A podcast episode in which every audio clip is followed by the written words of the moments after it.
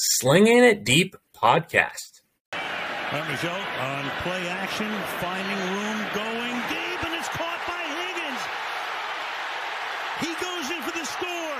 Jalen Ramsey fell down, and just like that, in twelve seconds, a seventy-five-yard touchdown. Hello, and welcome to the tenth episode of the Slingin' It Deep Podcast. I'm your host, Dan Hayes, and today I'm actually welcome or joined by a guest, uh, Frank Molino. Um, how you doing, buddy? Oh, I'm doing good. Just ready to be back on the pod. Yes, sir. For those that don't know, uh, Frank is a very good friend of mine. Uh, we talk a lot of college football, uh, especially during the draft. Um, it'll just be me and him today. Uh, Connor, Evan, and Colin aren't the biggest college football guys, so it'll be us kind of giving a preview to the college football season. Uh, we're going to go over the podcast's top twenty-five, uh, give our conference winners, uh, some playoff predictions, Heisman winner predictions, and then we'll finish it off with kind of giving two players that you guys should probably watch out for during the season. So uh, anything before we get into the top twenty-five that you want to say? Oh. I don't think so. It's gonna be it's gonna be interesting to see how this shakes out. Absolutely.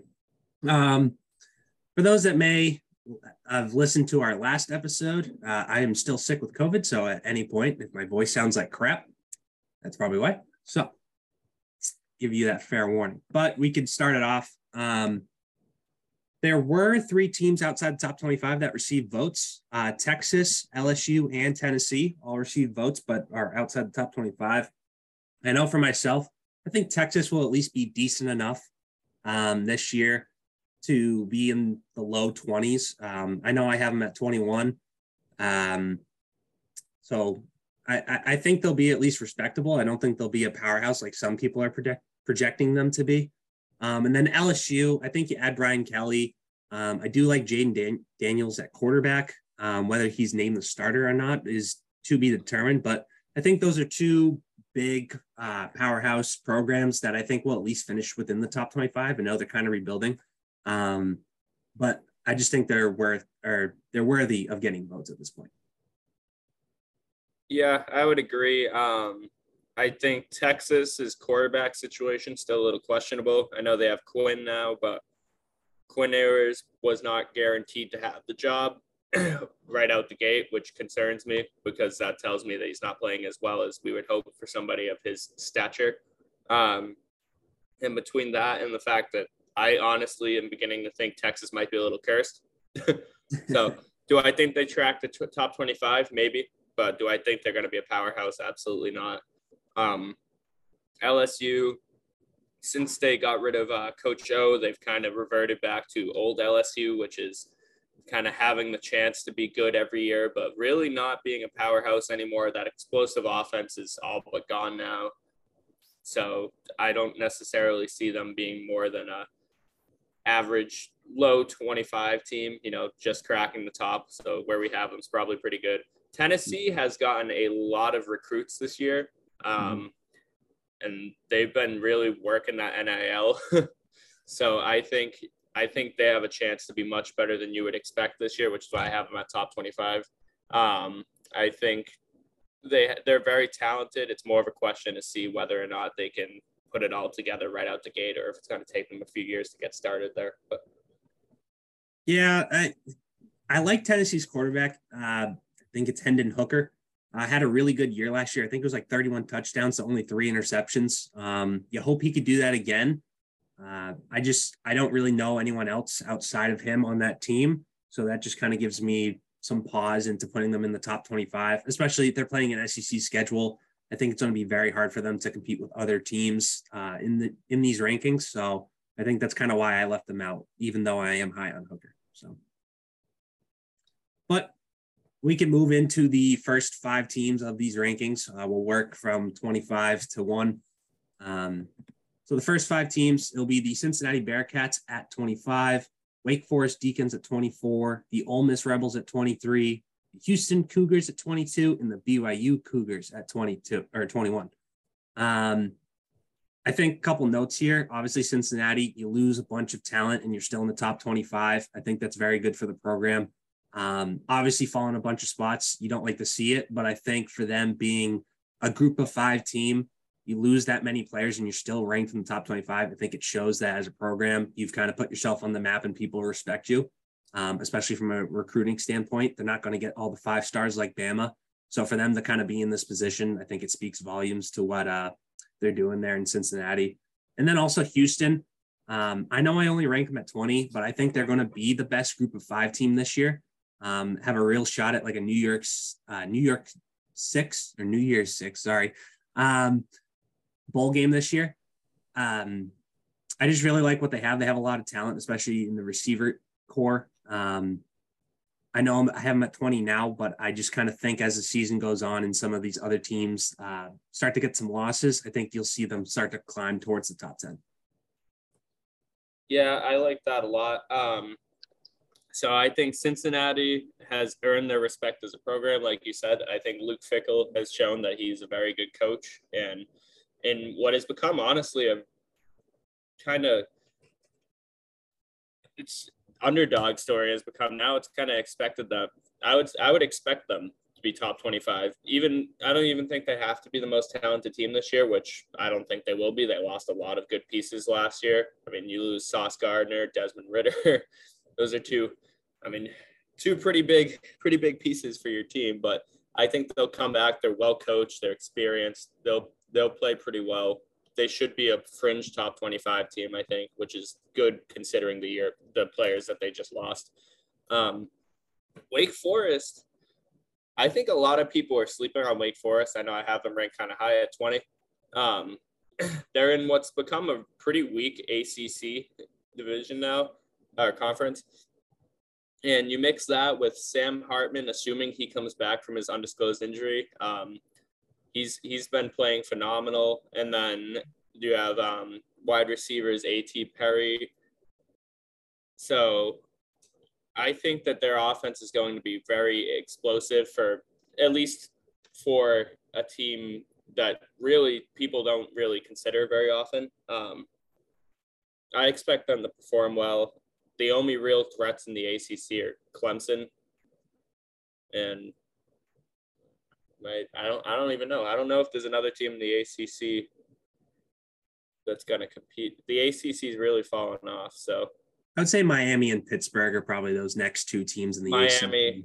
I don't think Pitt. I we've talked about this. I'm. We'll we'll get to Pitt later. Miami. Miami will be a threat to them in the A C C, but that's about it. So I I think they have a good year this year. I think the weak schedule will is certainly benefit them. That's fair. Um, from what I understand, I don't know if Sam Hartman is going to come back from that undisclosed health concern. Um, and if that's the case, I, I thought he was a really good quarterback last year. So if that's the case that he does not come back, I, I think this team does take a big step back. Now they were like at one point ranked inside the top ten. So if you're taking a step back, are you maybe still in the top twenty-five? Possibly, but it is Wake Forest. Um, just kind of have to see it first. They were a surprise team, started like nine and oh. Um, so we'll see what happens this year. But I think without Hartman there week one, I just can't put them in the top twenty-five yet. I just have to see what they actually have at quarterback first. Um, especially it's an offense that's pretty gimmicky. Um, if we remember kind of like what Jamie Newman was watching his film, um, it's just a gimmicky offense in a way. So kind of just have to wait and see what they are. Um, Really, for these five teams, no other notes for me. I mean, Ole Miss kind of have to wait and see if the Dart kid can play with Lane Kiffin. Uh, I know B Y U returns a lot of starters, but um, I'm not sold that they're the best group of five team. I know a lot of people are saying that they are, um, but kind of just have to wait and see, I guess. Though the Ole Miss and B Y U are definitely wait and see teams for me. B Y U, their new quarterback's pretty good. I like him. Um, That's fair, yes. He's no Zach Wilson, but he is he's he's very good. I think because they're a group of five team, and I haven't seen their schedule, but I'm going to assume they don't have a lot of big conference games this year. Um, I I think that they have a chance to have a pretty good record and end up pretty high in the top twenty-five.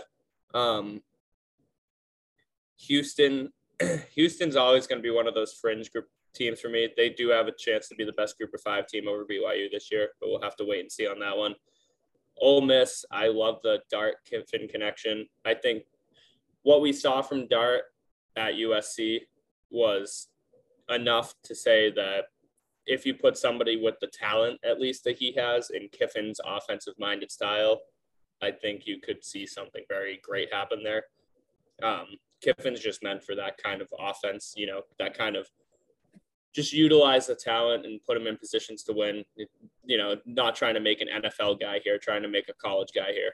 So I see that working out well for them. So I, I could see Ole Miss definitely shooting up in the rankings depending on how well they play, but it's definitely a wait and see situation.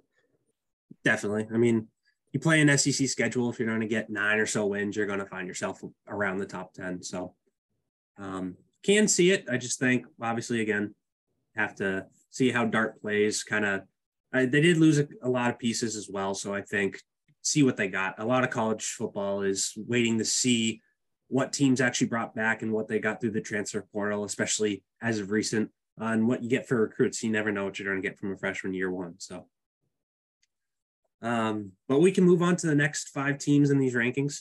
Um, at twenty, we have the Kentucky Wildcats, nineteen, Pittsburgh Panthers, eighteen, Wisconsin Badgers, seventeen, Arkansas Razorbacks, and sixteen, the Michigan State Spartans. Um, Obviously, we could start this off with you talking about Pittsburgh because you are the only one that does not have them in the top twenty-five. Yeah, I think Pittsburgh's going to come back. Um, they'll still play well. I mean, they got um, Slovis. Yep. Yeah. So they got Slovis as a transfer. I'm not very high on Slovis. I think Jackson Dart replaced him pretty well at U S C and ended up performing better than he could have. Um, I don't think Slovis is Kenny Pickett, and I don't think whoever they have at receiver now is Jordan Addison. So I think their offense is going to take a gigantic step back, and I just don't think their program has the history or even necessarily the coaching to replace the kind of talent that they lost on offense this year. I mean, you're going to see point totals take a huge step back, in my opinion, even with Slovis there. So I, I don't see them as a top twenty-five team. I think they'll be up there. I think they'll be okay. I don't think they're going to fall to what UMass has become as a program. I'm just saying that I don't see them as a top twenty-five team or a team that's a threat this year.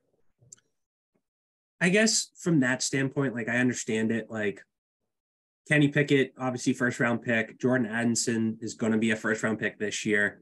Um, You do lose your O C and Mark Whipple uh, to Nebraska. So you do lose three huge uh, pieces there on offense. But I, I think, I, I don't know the guy's name, but the head coach, uh, just drawing a blank on his name, but the head coach for Pittsburgh, I think has run a pretty good uh, program there. Um, I think they've been pretty stable the last couple of years. And then I think the defense, it's pretty solid as well. So you pair that with a pretty weak E C C. Um I think they'll at least be decent. Keaton Slovis is an average quarterback, um, especially for college football. I think maybe even a little above average. Um, not the strongest arm in the world, but I think he is pretty smart. So I think it's going to keep Pitt kind of in this mid-teens range. Um, I don't think they'll have a shot at winning the A C C or making the playoffs, but I think they're going to be a pretty decent college football team this year. Um, it, I think just alone, you do replace Pickett with an actual like name, like recognition type of quarterback in Keaton Slovis. Um, it's not really that it's, it's somebody with experience, not a newcomer. So I think that's going to be enough to kind of keep them around in these rankings. Yeah, I think that's fair. Like I said, I think they'll be hovering around top twenty-five. I had them just outside. No. Yeah, obviously. Um, As far as these other teams, uh, I think Kentucky solely is going to rely upon how good is Will Levis. Um, it's kind of going to be a boom or bust situation, I think, for Levis. A lot of people either see him as like this top ten type of quarterback in the N F L draft, or they kind of see him as like a third round, fourth round prospect. Um, he is pretty raw. He did make some boneheaded plays last year, but he also made a lot of spectacular plays with his arm. So I, I think it's going to be interesting to see. Is he consistent throughout the entire year? or is he inconsistent kind of like last year? Obviously has all the arm talent in the world. He's really athletic, but we just have to see it on a consistent basis, especially if Kentucky wants to have a good year like they did last year.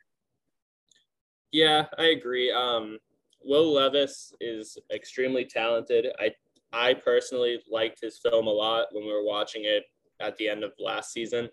Um, I thought he has the capability to become a top five quarterback in this year's draft if he wants to, um, if he can take that next step. But that's really the big question, is whether or not he takes the next step. And he's losing a key piece in wide receiver Wandale Robinson. So you lose your best wide receiver. And one of the main issues I had with him last year was that he had a tendency to force it to Robinson when he got in trouble, which is fine to a point, but it is concerning, and it certainly makes it so I need to see him throw to other guys this year to know if he's that guy or not. So we'll have to wait and see with them. Fair. Um, another team I want to hit on is Arkansas. Um, I notice everyone else in these rankings has them at nineteen. I have them at fourteen. I just like what Arkansas has going as a program. I know for a while they're kind of a laughing stock in the S E C, but I think they, they've kind of turned it around. They had a really decent year last year. They return a lot of pieces, um, especially on defense. So I know they have one of the tougher schedules in the country, especially playing in the S E C West. But I think from a pure ranking standpoint, like what you have on paper and how you perform, they may lose a bunch of games, but I still think they're going to be a very strong team. So I, I like Arkansas. They're going to be in a lot of games, even though they lose, kind of like I said earlier, but like it, it's a very solid program. And I think the trend is up for them, despite what their record may be. I think Arkansas definitely has a chance to be a good team. I just simply think that, like you said, the trend is up. However, they're in the S E C, or yeah, no, not the S E C. Conferences, really? Getting yeah, the S E C. Ugh, conferences are killing me lately, man. Anyway, um, they're in the S E C. They have a tough schedule. They're going to be playing extremely good teams. I think the best they can be is not good enough, and that's the that's the that's the concern with them. So they can win some games. They can be pretty good. They can be better than every team in the A C C except for Clemson, but they're still not going to be high in the top twenty-five rankings. Yeah, that's fair. Um, anything else on these group of five, or not group of five, but these uh, five teams here? See. I don't got much to say really about Wisconsin or Michigan State. I don't really know what they have for this year.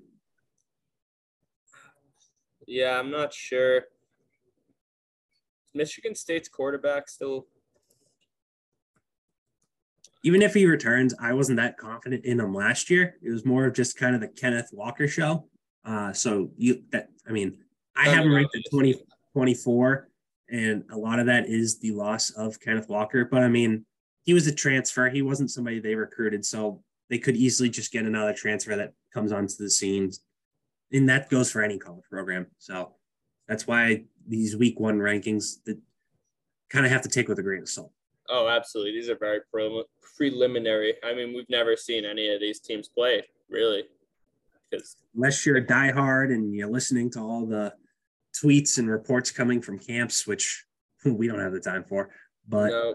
um, that's really the only way you would know what these teams are like. Yeah, I mean, like I said, nobody's seen anyone play yet. The only teams you can be sure about are the top five. Outside of that, you it's really hard to say what's going to happen. So we're then I really only say we only really know about like the top three. Yeah. So. All right. Well, we can move into the next five. Um, so at fifteen, we have the Miami Hurricanes, fourteen, Oklahoma State Cowboys, thirteen, the U S C Trojans, twelve, N C State Wolfpack, and eleven, the Oregon Ducks. Um, it, I feel like this is uh, kind of a tier of teams that, like, they're just not good enough to be in the top ten, but they're going to have very good seasons, and I think we're pretty confident about that. Um, U S C, I think a lot of people are just expecting to be this undefeated team that's going to make the playoffs. I don't see that yet. Um, I they got all the transfers. They got a lot of athletes on the team, but I think up front in the trenches on offense and defense, I just don't think they're there yet. Uh, Lincoln Riley needs another year or two to start recruiting for that position. Obviously he has his quarterback, he has his weapons. Um, but I just don't know if on the offensive line, they're really ready to compete with some of the other teams. Um, I look at Utah, and we'll get into it, as clearly better uh, in the Pac twelve. So, but U S C is definitely a team, if they find a spark, to, to kind of watch out for. Um, I think that's really the only team in this group of teams that can make a push for the top ten. Everyone else, I think, is kind of kind of capped at being like in this spot of five. Yeah, I could see that. I think U S C is going to be very good this year. I mean, number twelve is very good. That's where I had them. So if they do that, they had a great year.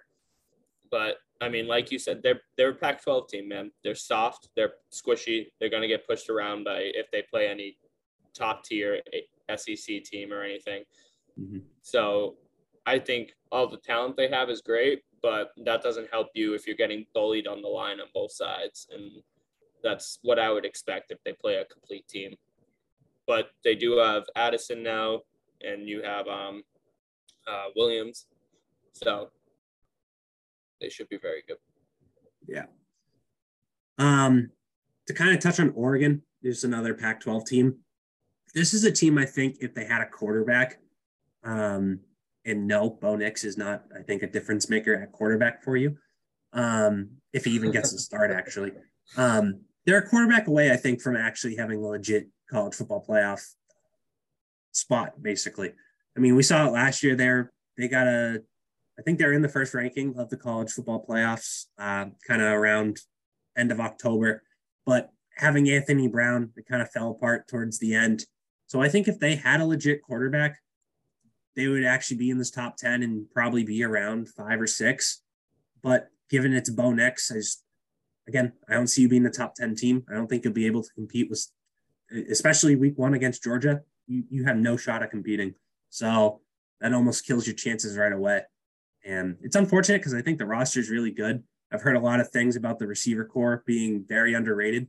So, and we know the defense has always had a bunch of recruits, a bunch of stars on it for a while now. So um, Oregon, a team I like, just quarterback away. Yeah, I mean, Oregon, Oregon's like the anti-Pac twelve this year. They're they're the opposite of what you'd expect from a Pac twelve team. Like you said, they're quarterback away. I don't even think Bo Nix is going to start. I saw some reports about him not starting over the other guy. I forget who their other quarterback is. Isn't it like Butterfield, something like that? Yeah, something like that. I, I remember seeing reports about him having to really compete against him, which is really concerning for Bo Nix. Um, but – Oregon's defense is fantastic. You have Noah Sewell, Justin Flo, assuming he comes back healthy. That has been the concern with him his entire career now, unfortunately, someone with so much talent. Um, I expect Oregon to have a very good year. I don't expect them to have a very top ten kind of year, though, unfortunately, because of that quarterback situation. I agree. I uh, want to hit on Miami, Oklahoma State, or N C State. I would love to hit on Miami because Miami actually does have potential. They have Tyler Van Dyke, which hit their success hinges on his success, of course. And he's considered talented enough to be a top quarterback prospect this year.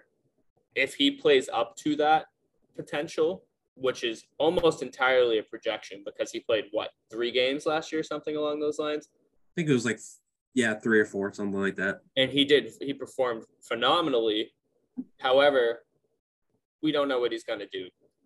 So until we see what he does, I can't accurately make a, a prediction on Miami's ceiling. But I would say their floor is being a decent top twenty-five team. So I, I like where they're at. I think Van Dyke could take them up higher. I don't think any A C C team other than Clemson has a shot at being a playoff team, though. Yeah, it, Miami for me, I think even if Van Dyke plays pretty decent, like I just don't know if they're still that good of a team outside of the quarterback position. Um, and maybe that's my lack of knowledge of their roster, but like They have Zion Nelson at offensive tackle, which is nice. So their offensive line should be fairly good this year. Yeah. Will Mallory at tight end is pretty. But you'd think like a, a school like Miami or in Florida, we should have these like pretty well-known receivers, running backs, defensive backs. Like there's a lot of teams I could probably list at least a couple of receivers or skill players that they have. I just feel like Miami for a while now, it's there hasn't been any well-known athletes on the team, like first round, second round type players. And I think that's what holds them back, unfortunately. Yeah. Um, so I, I, I just get hesitant with Miami, especially as of late. I know obviously they used to be a powerhouse. I mean, early two thousands, holy shit. But just now they're, they're kind of middle of the pack to not even ranked. Um, I know they had the one year uh, where they were like in the top ten, damn near top four. And then it fell apart. Like, I just think that's what Miami is now. It seems there's something wrong with the program. They can't really recruit. We'll see if that changes with Mario Cristobal, but I don't see that happening in year one. I'll have to agree with you there. Miami is not back. You know, they're, they're, they're in the Texas Longhorn situation. You know, it's, it's just, they, they used to be great, but Miami's struggles are concerning because like you said, they're in Florida. They're in a recruiting hotspot. Yeah. So if you can't get top recruits from your own state, you're going to have difficulty winning. And that's exactly where they're at. They can't recruit against Florida. Florida wins the recruiting battle. They can't recruit against Florida State. Even, even with Florida State struggles, they're still getting better recruits than Miami. So something about the U, there's something about that program where they are not succeeding in the recruiting game right now. They're getting beat by all of their rivals. And that is extremely troubling for, for their future. But I do think this year, if Tyler Van Dyke were to show out and be all he can be, they do have a chance to be pretty, pretty good. That's fair. Anything else? I don't got much to say about Oklahoma State. I feel like they're just always kind of in this tier. Never Oklahoma, good, never bad. Yeah. Oklahoma State lives to be a thorn in a top five team side. Yeah, they're, that's they're, fair. They're there to absolutely screw up somebody's schedule. That's fair. And yeah, that, I can probably leave it at that for that one. Yeah. All right. Uh, we can move on to the next five teams. Um, so coming in, this is a, our top ten. Um, so coming in at number ten, the Oklahoma Sooners, nine, Baylor Bears, eight, Notre Dame Fighting Irish, seven, Texas A and M Aggies, and number six, Michigan Wolverines. Um, I find it surprising. Um, I know I have them in my top ten, but Oklahoma to be high in the rankings. I mean, pretty down year last year. You lose a lot of pieces. You get a new head coach, a new quarterback. Um, and somehow I, I still find myself thinking that they're going to come back. Maybe it's kind of like having Clemson in the top ten after their down year last year. Um, I, I just find it interesting uh, that they can lose so much and still be so respected. Yeah, well, when you're a power program like Oklahoma is, and you're just known for your consistent success, I think there's going to be some bias, and you kind of just have to respect the program and put them in that consideration. Even though you look at the team and, you know, the quarterback's Dylan Gabriel, who, while being talented, hasn't really, I mean, he's not, he's not a top five in the country quarterback. I don't think anyone. He's got limitations. Yeah. And then you have good receivers. So you have like Marvin Mims, who's very good. But other than that, I mean, you have a new coach coming in. I think, like I said, I think a lot of what we're looking at is just kind of bias. It's Oklahoma bias putting them this high. It's respect for the program. You just kind of assume they're going to be good. But it's hard to say that they should be, you know?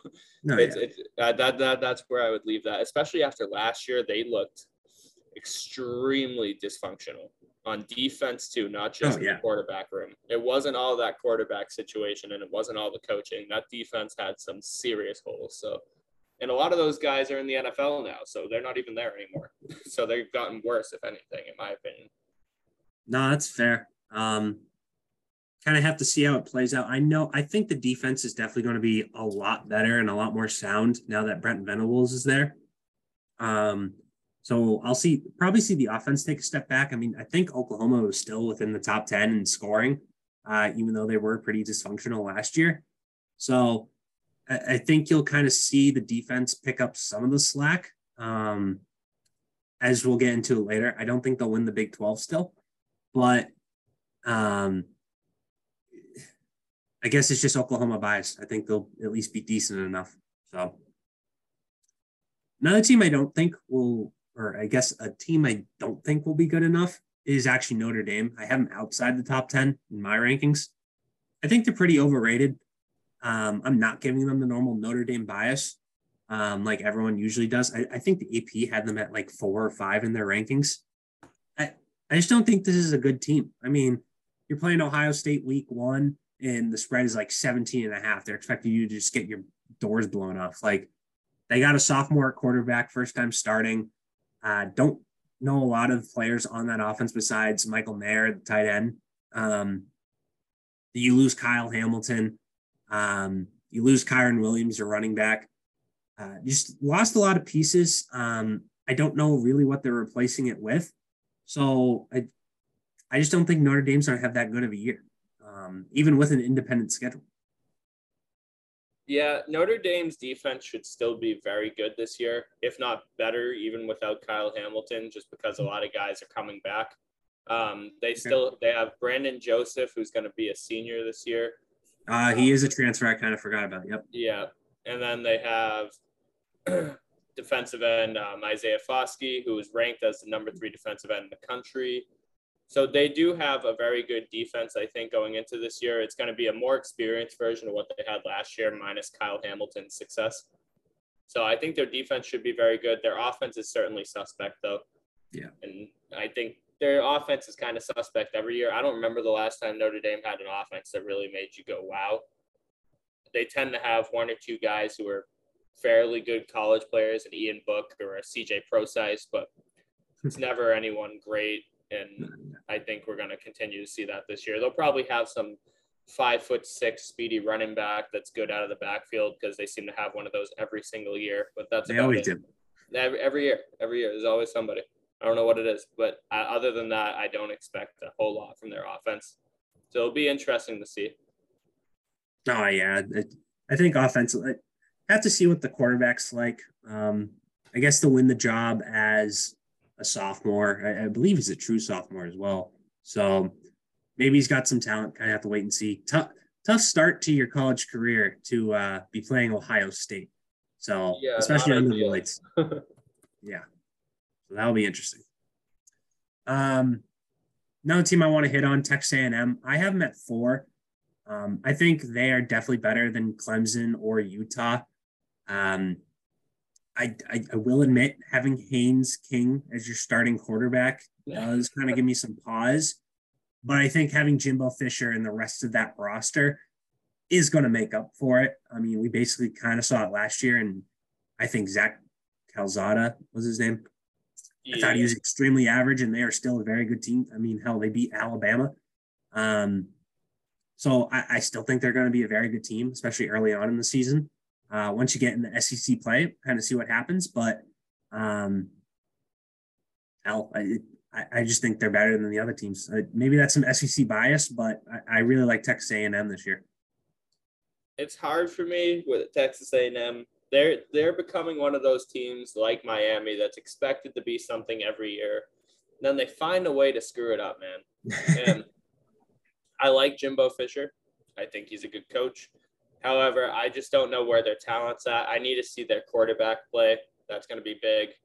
If their quarterback can come in, I mean, I know he was a highly touted recruit, but if he can come in and play very well, then that will do a lot for me and my respect for them.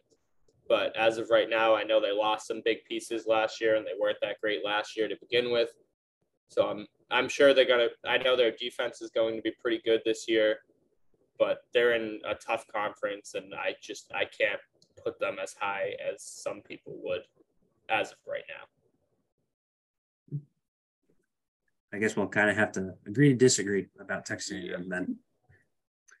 Um, Baylor – who's at nine. It, they lost a lot of pieces, but I feel I find myself giving uh, their head coach, Dave Aranda, I believe it is, giving him a lot of the benefit of the doubt. I mean, this was a team I think no one expected to win the Big twelve championship. Um, I think it was like They were second to last in the betting odds before the season started to win the Big twelve. And then obviously you come out, you have a fantastic year on defense, solid year on offense. Um, but I'm pretty sure like their starting quarterback from last year transfer, they have a new kid starting. And then obviously you have a bunch of kids going to the N F L this year.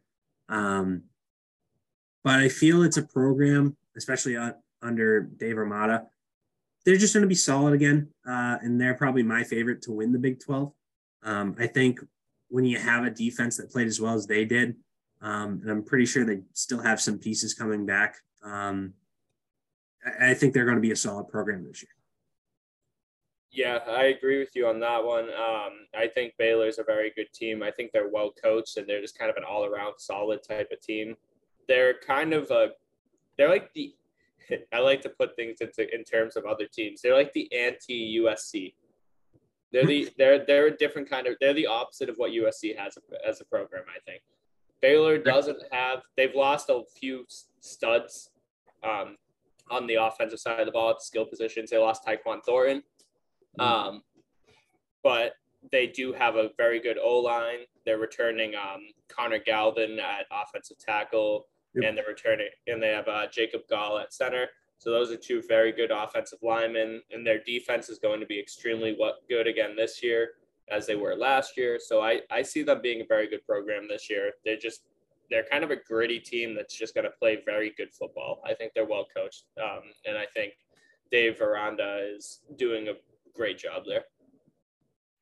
Yeah, and – one thing I remember watching them last year, and I, somebody made the point, I forget who it was, I was watching some video, but, like, they just have a ton of speed, especially on defense. Like, there's just speed all over the field, and especially in college football, that's, a like, you can't coach it.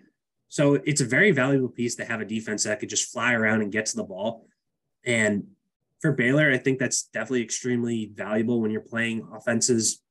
Obviously, no more Lincoln and Riley, but, like, Oklahoma – got to te- like they spread the field vertically, horizontally. So to have all that speed to cover it, I mean, uh, Texas with Steve Sarkisian, they're going to try and spread the field. Um, Oklahoma State, not so much, but some of these other Big twelve teams, I mean, to have that type of speed on defense, uh, like they did last year, I mean, they had some, they had like two or three guys run four two forties. Um, I don't believe they'll be back, but still, I think they probably still have some speed left on defense. It, I think that's a very valuable piece for this defense. Yeah, well, I think that's, like you said, what makes them so capable against those Big twelve teams, because the Big twelve is known for, you know, you always say, oh, what is this, the Big twelve? Like with the scores, you know, you see a fifty-point game. Yeah. And the truth is that the Big twelve doesn't usually play defense. So when a team does and they do it effectively, I think it makes them kind of extremely effective against other Big twelve teams, which is why they do so well in their own conference. Yeah, that's fair. Um, last team here before we move into the top five, uh, the Michigan Wolverines. Straight out, if they can't figure out this Q B situation, because I don't know if you've heard, week one, Cade McNamara's getting the start. Week two, J J McCarthy's getting the start. Then they'll decide who the full-time starter is week three. Weirdest situation I've ever heard. But they're either going to actually compete this year and be like eleven and one or something like that, competing with Ohio State for the Big Ten, or they're just going to fall flat on their face and go like seven and five, eight and four. There's those are the only two ways I see this season happening for Michigan. They're either going to be right where they left off, or they're going to take a huge step back compared to what they were last year. Yeah, I think Michigan's still going to be a good team. I think they're well coached, and they had a lot of good players on their team last year who even didn't graduate, not so much their stars, but just solid pieces all around. They're experienced. They'll play well. I think it's Ohio State's time to be back again, though. Michigan Michigan had their year finally, but that, that was probably the only one for a little bit. Um, um, that being said, that Q B situation obviously kind of determines the success of their team. They're returning Blake Corum, who still run the ball very well. Yeah. But, I mean, it's it's just one of those situations where we don't know until we see it. It is an interesting situation. They have two decent players at Q B right now, I think, but I don't know if any of them are great, to be honest with you. I, I don't necessarily want to lean on your offense if you're Michigan. I think you're hoping that your defense plays similarly to what it did last year, even without Ojabo and, um, oh, man. Hutchinson. Thanks. But, yeah. So, I, I think they lose four, at least, starters to the N F L. Very good starters to the N F L last year. Yeah. So, that's going to be tough to replace. It's just, I still can't put them below four, I don't think, because I think they're a very good program, and I think that they should be able to transition into this year, hopefully. But I don't really know. I guess we're going to have to wait and see. Fair enough. All right. Uh, we'll move into the top five, uh, kind of finish this out. Um, so at five, we have the Clemson Tigers, four, the Utah Utes, three, Georgia Bulldogs, two, Ohio State Buckeyes, and at number one, the Alabama Crimson Tide. Um, we'll kind of go in order here. Clemson, obviously a down year last year. I think a lot of people are expecting them to bounce back. Um, I think it's, again, another team that the roster is very solid. Um, just kind of question what D J Uggs is going to do at quarterback. Um, and I saw someone made a good point. Last year when D J Uggs struggled, they didn't really have anyone to turn to, but now they do have like a five-star freshman quarterback in the wings if D J starts to play really bad.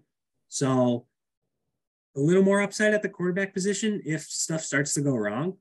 Um, and like I said, the rest of the roster, very sound. So kind of have to see if Dabo Swinney can rebound and finally find his way back into the, the college football playoffs. Yeah, I think it's Clemson's year to be back. Um, Like you said, they have another quarterback waiting in the wings now. So the only thing that held them back last year was D J Uggs' play.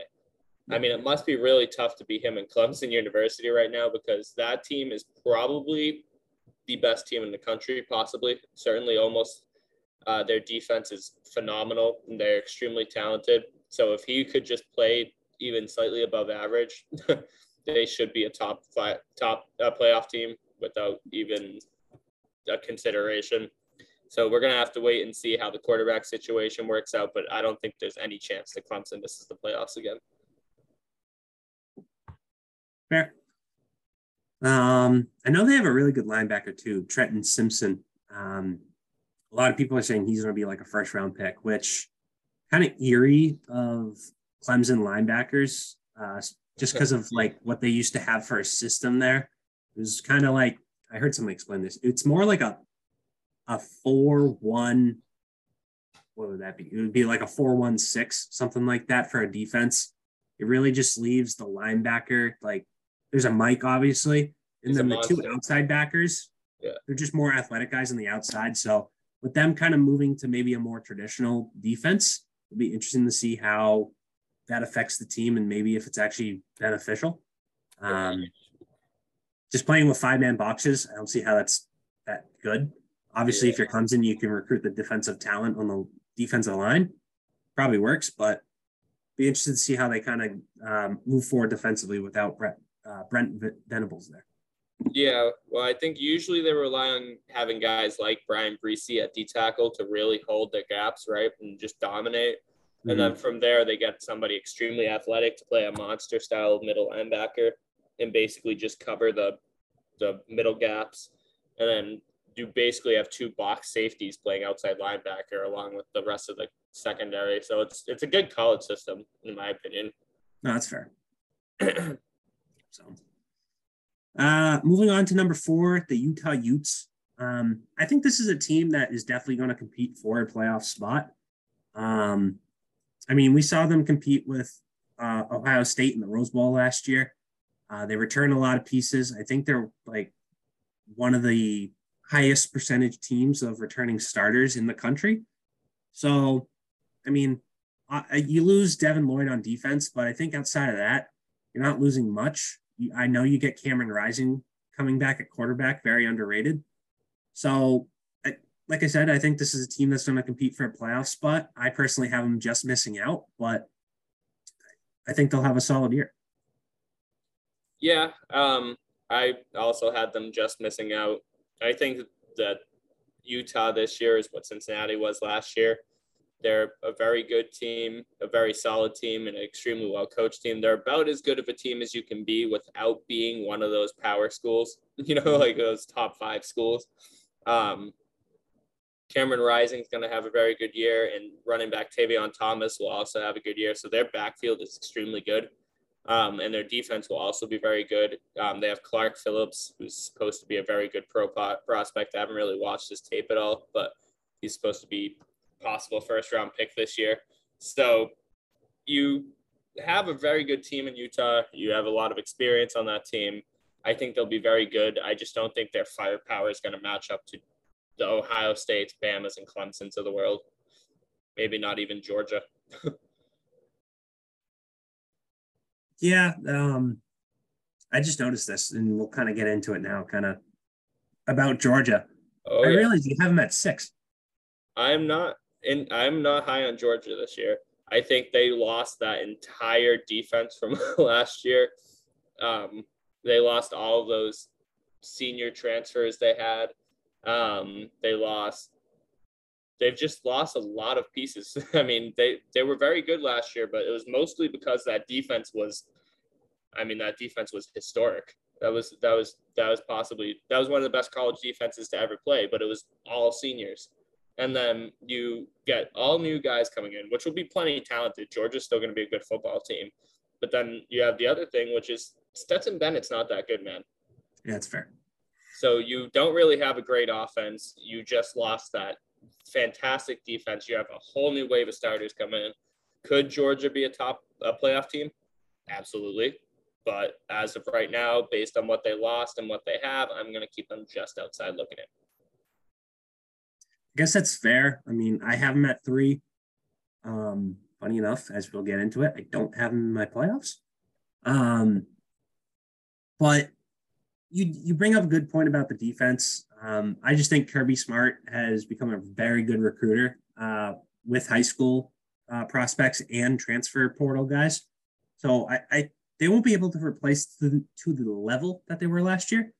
But I think they're still going to have a very solid defense, um, especially Kirby Smart, defensive guy. And then offensively, they're going to pound the rock. It really won't matter if Stetson Bennett is good. It's going to matter what's this offensive line like, what's the running back like, um, or running backs. Um, so I think they're still going to be a very dominant, very solid team. Um, it, to be honest, probably sweep S E C East play. Um, I I just think they're still a very solid team. Yeah, I mean, I agree. I like I said, I think they could be a playoff team. Just right now, I have them on the outside looking in. I'm really not a believer in their offense at all. That's fair. Guess we'll have to see. Um, so for one and two here, pretty unanimous. And by pretty, I mean it is unanimous for the one and two teams. Um, Ohio State at number two. Obviously, you're looking at that trifecta of C J Stroud, Travion Henderson, and uh, Smith and Jigba at receiver. Um, I'm not too high on the defense. I couldn't really tell you why. I'm pretty sure they lost some pieces. And I, at school, I have a friend that's very into Ohio State football, not that confident in their defense, but I think this offense is just going to put up like forty-five to fifty points a game. Yeah, I mean, I think this year is just going to be the Ohio State and Alabama show. It's really going to be, you know, splitting hairs, which one's going to be better this year. But mm-hmm. I'm going to keep Ohio State at two, like we have it. And I think their defense is a little suspect. They don't have a lot of studs. They do have um, Zach Harrison at defensive end.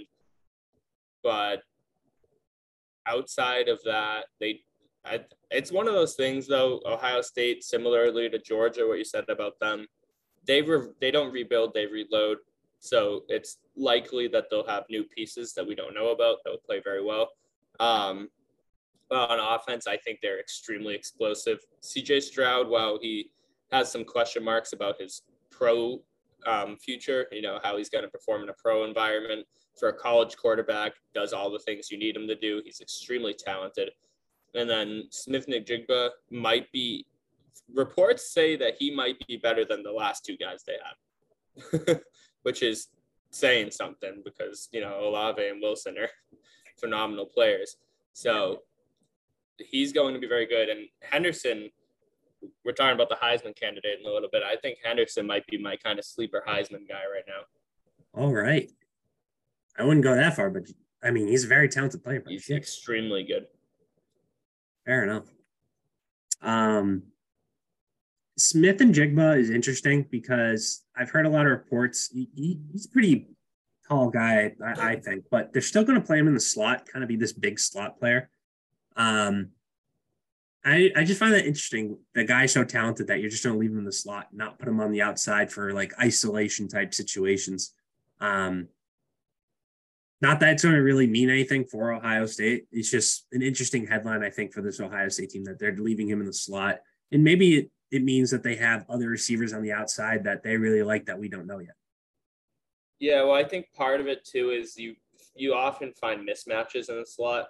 I mean, you're going to put him in the slot, so he's going to most teams, not a team like Alabama where they have, you know, infinite players to put in there. But if you play the average team, they're not going to have another guy to put in the slot against him. So you're going to have to either move one of your outside corners in the slot to go against him and then leave somebody who shouldn't be out there out there against somebody else. Mm-hmm. So it's it's just a, it's a mismatch thing, I think. I think you, because you can put him there and he'll still succeed, even with his size and ability, then you should kind of thing. And I think he'll still be their number one guy even out of the slot. That's fair. That's a It's a fair take. So, anything else on Ohio State before we get to Bama? No, I think we touched on enough. Quick question. Are you a C J Stroud guy? Mm, I don't know. I mean, I haven't analyzed his film, right? Like, I haven't gone through and been like, looked at him, every little thing he does. But if you're asking me if I like him better than Bryce Young, that's a no. Yeah, the answer for me is a no. Um, And really the only reason why I put Bama at one over Ohio State, I think it's that close. But I, I think Bryce Young is just a more dynamic playmaker. Obviously, C J Stroud's got the more prototypical size. Um, but, I mean, that's more of when you're trying to talk about translating to the N F L game, and this is college. So I'm going to go with the more dynamic playmaker, uh, somebody I think is more confident in the pocket. Um And just make some of the craziest throws off platform. So, and then we're also talking about Nick Saban as a head coach. I'm not going to bet against Nick Saban ever. So, Alabama, they'll always lose people, but they'll always reload with transfers and recruits. I've heard that they got some crazy freshmen at wide receiver that are dominating in camp. Like, they'll just always have a very sound roster. And Nick Saban's probably coming back to win the Natty Championship because he's probably pissed after last year losing to Kirby Smart. Yeah, I mean, Alabama's as good of a team this year as they are every year and as I've ever seen, as usual. You have yeah. Will Anderson, who's a Heisman candidate as a linebacker, which should tell you enough as it is. And then you have Bryce Young, who's probably the best quarterback in the nation, like definitely the best quarterback in the nation, probably the best quarterback prospect this year is what I should say. Yeah. And then the thing with Ohio State quarterback, going back to C J Stroud, every Ohio State quarterback sucks, man. In the N F L, I mean, as a prop. They're all those big prototypical guys who have cannon arms, right? They're just Dwayne mm-hmm. Haskins. They're all Dwayne Haskins. Enough, or, you know, rest in peace, Dwayne Haskins. No, no disrespect. But I don't know if they're necessarily N F L-type guys once they get there. For whatever mm-hmm. reason, it's something about the system. And then, so back to Bama, though, Bryce Young, his like you said, is a bit, his comfort in the pocket's kind of a big one. Actually, I think that's something he kind of needs to work on. While he can throw the ball from in the pocket, he does have a tendency to kind of bail and get happy feet, which has always been kind of his biggest issue. Is that he kind of relies on his ridiculous arm talent to make plays that he doesn't really have to make. Mm-hmm. Um, but that being said, he also just has to stay healthy. Dude's small, and I would love to see him pack on some weight so he can make sure he survives the whole season for Bama. Um, but outside of that, that whole team is extremely good this year. Don't forget about Eli Ricks, who's probably going to be a first-round prospect at corner this year. Yep. Um, and then Jahmyr Gibbs out of the backfield. The only yep. The only concern, if I have to point something out about Alabama, is their receiving core. Yeah, those freshmen have been playing good, but if you remember the Natty last year, once once you got rid of their entire starting receiving core, the guys they had filling in were not capable at all. And well, I they know weren't ready yet. They, they weren't were ready. thrown in and they weren't ready yet, but still, you expect for Alabama the talent to be enough, and it was not. So it's interesting. And like I said, if this is if I had to find a knock, right? I mean, I'm not saying Alabama's going to actually have trouble with this, but mm-hmm. if there's something to look out for, it's that receiver situation. Well, you know what's funny? So their top receiver right now was actually Georgia's top receiver last year. Ah. The Jermaine Burton kid. He, he like transferred right after the national championship. It was very he strange. Wants to win, he wants to win one somewhere else, bro. Yeah, he, he's the reason. Uh, that's that's funny, but yeah, I think I mean, it's the Alabama show this year. That team's phenomenal. Will Anderson's one of the best college players I've ever seen. Oh yeah.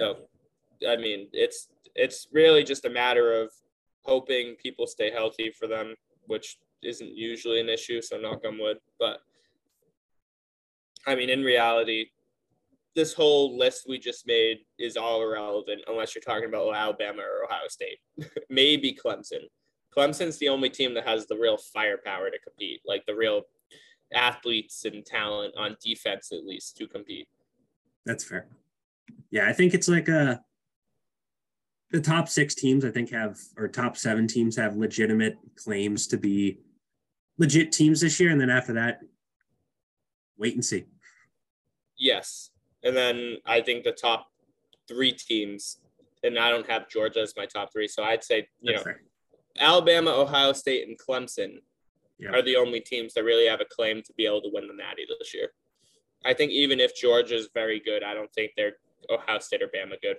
I think if Clemson's very good, they could be that good. Interesting. All right. That's my take. Well, that is our top twenty-five. That took a long time, actually. Um, yes. Basically up to an hour. But we'll quickly kind of run through the other stuff. Um, we'll kind of go rapid fire with it. So I'll ask you who your conference winner is. Just give me the name. I'll give my pick, and then we'll move on to the next conference. So who do you have winning the S E C? Whoa, whoa, whoa. Uh, well, all right, come on. Bama. But Bama. Give me one second to pull up the conference list because I know I'll forget somebody if I don't. All righty. Um, this will be another easy one. The Big Ten. Ohio State. Ohio State, yeah. Who do you have winning the Big twelve? Baylor. Yeah, I have Baylor as well. A C C. Clemson. Clemson. Pac twelve.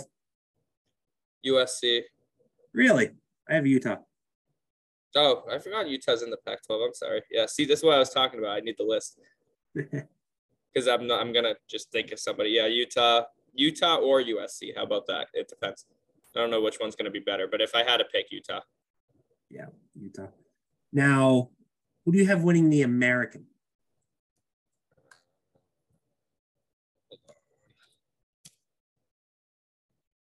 Mm, N C State's in the American, right? No. No. Man, you got to work on your conferences. I suck with conferences. I told you this. Oh, okay. Um, I know which teams are grouped together. I just always forget which conference it is. Um, probably Houston or Cincinnati. It's going to be tough. Oh, I'm going to go Houston. I think Cincinnati might have a down year. Yeah, I'm going with Houston as well. Like I said, I think they're the best group of five team this year. So. Uh, next, your college football playoff predictions. Who is your one to four seed? Bama, Ohio State, Clemson.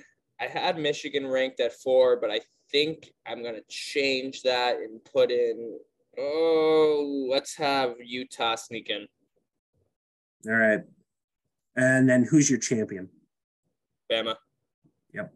So mine's similar. I have it go Bama, Ohio State, Clemson, but then I have it go Texas A and M at four. I think they sneak in. I think you really like Texas A and M this year. Yeah, I think they sneak in.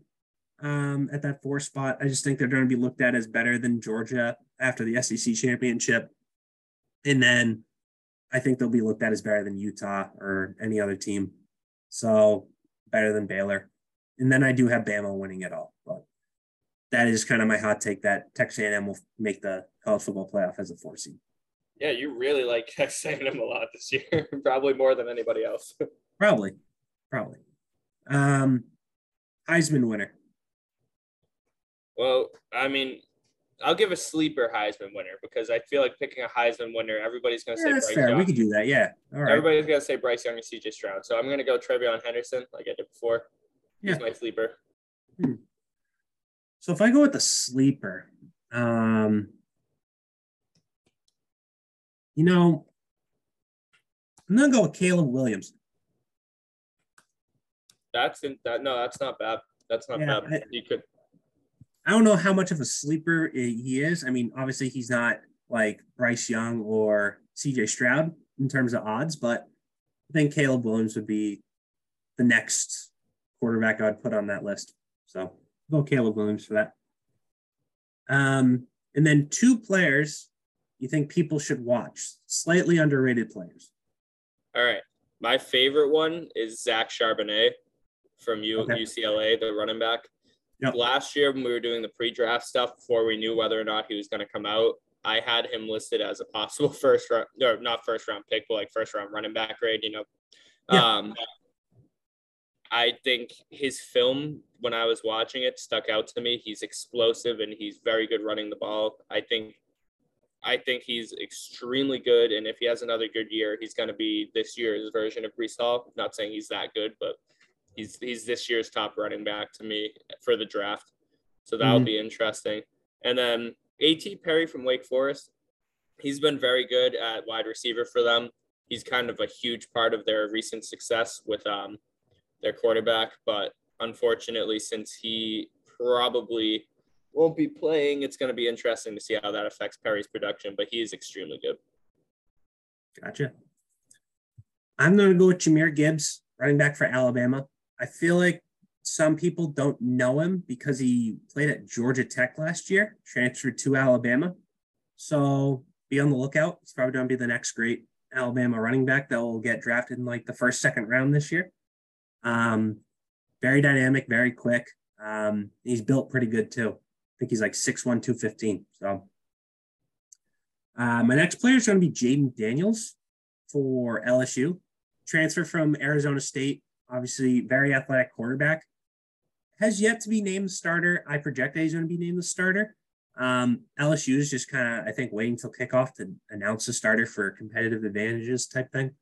Um, but I think him with Brian Kelly, uh, and then you're talking about L S U with a actually like a dynamic type of quarterback. I think he could be a pretty good mix and somebody you kind of have to watch out for as the year goes on, especially even in the Heisman race. I mean, you're talking about a guy that's a dual threat. You, you never know what he could look like statistically. So I'd have to go with those two. I like it. Alrighty.